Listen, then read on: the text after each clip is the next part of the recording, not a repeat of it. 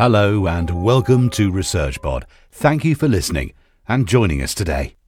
In this episode, we look at the new innovative research of Dr. Amy Marriott and Dr. Stuart Ainsworth from the Centre for Snakebite Research and Interventions at the Liverpool School of Tropical Medicine, UK, on snakebite envenoming, which is classed as a neglected tropical disease or NTD for short.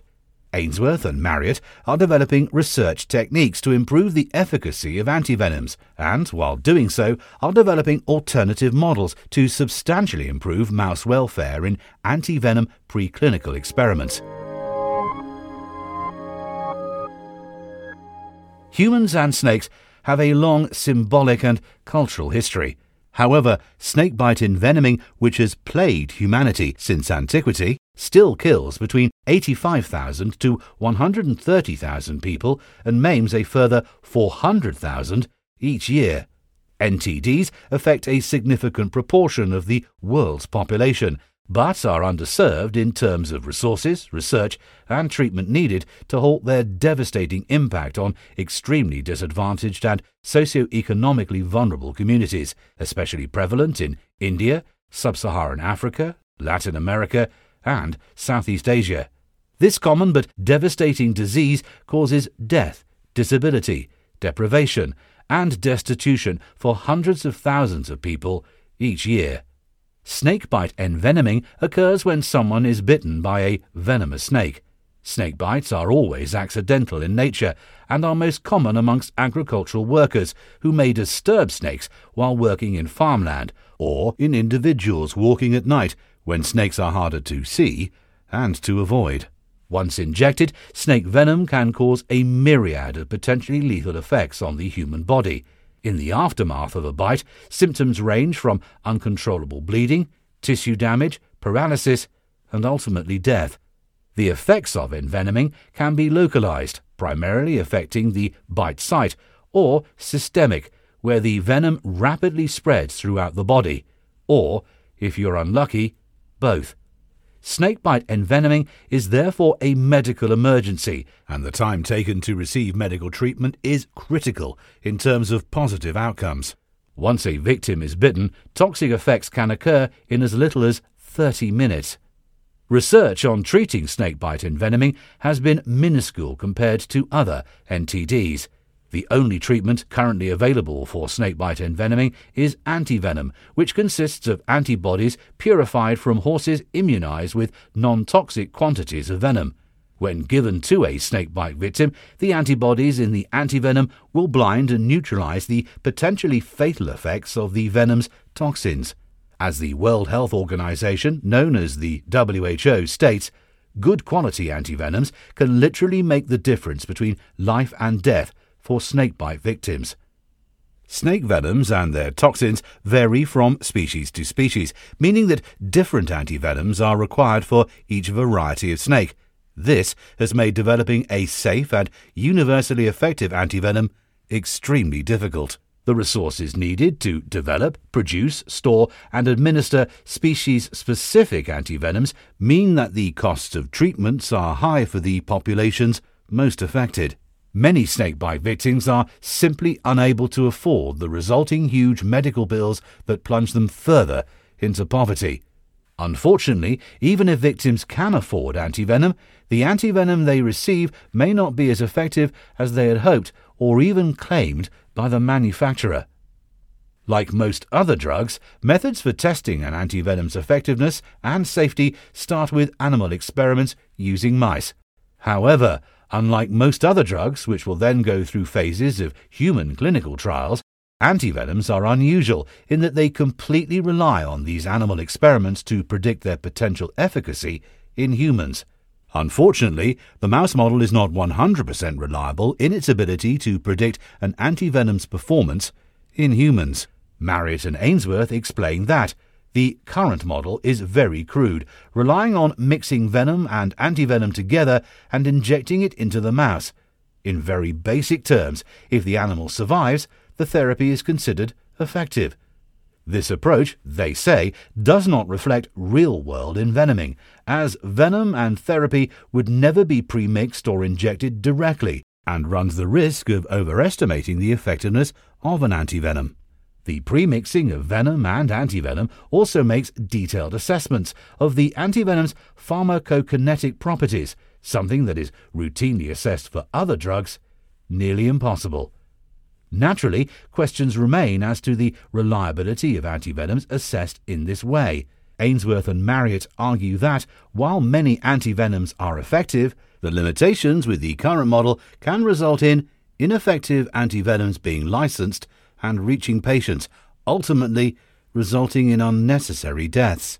Importantly, Marriott and Ainsworth highlight the high costs of these experiments on mouse welfare. The current model is outdated in terms of the large number of mice used to determine if an antivenom may be effective or not, and the substantial pain and distress the mice experience during the experiment. To combat this, the researchers want to bring the science of antivenom preclinical testing, both in terms of being able to accurately predict an antivenom's effectiveness in humans and in terms of animal welfare, into the 21st century.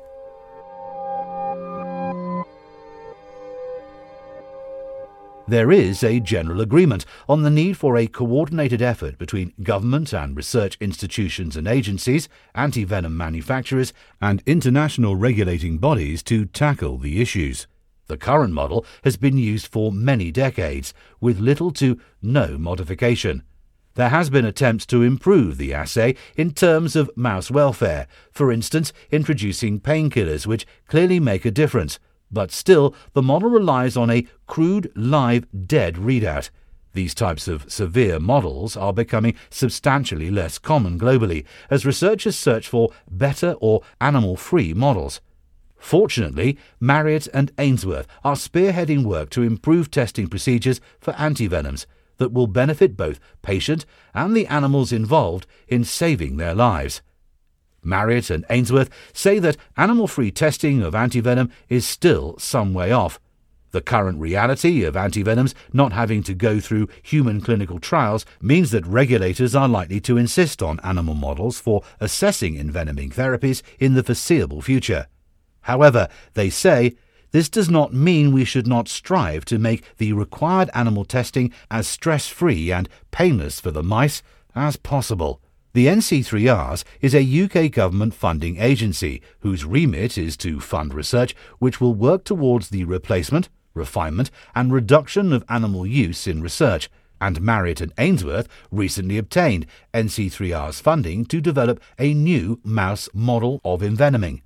Ainsworth explains we hope to use our knowledge of venom toxins and their modes of action to rigorously assess antivenoms, preventing ineffective therapies reaching snakebite victims while using substantially fewer mice and subjecting them to the lowest possible level of suffering.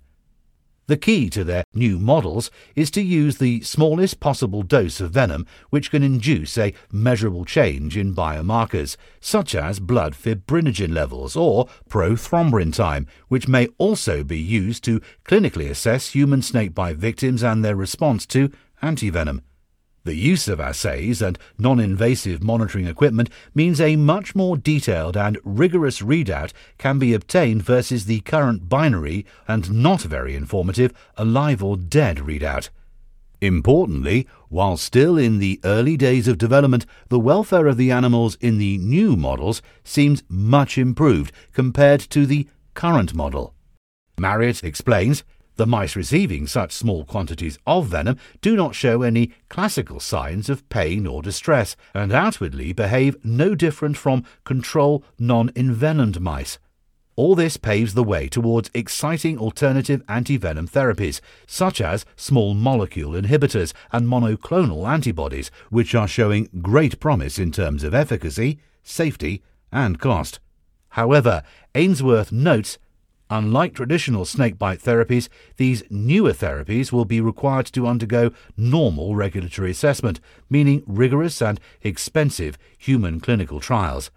The current mouse model does not lend itself to supporting these clinical trials, as its readout does not have the resolution to distinguish between promising therapies and ones which might fail in the clinic. Again, a process which is routine for most drugs under pharmaceutical development. Marriott and Ainsworth's new models will hopefully allow better early identification of promising and not so promising candidates, and thereby speed up the translation of exciting new therapeutics to clinical study in humans. That's all for this episode. Thanks for listening.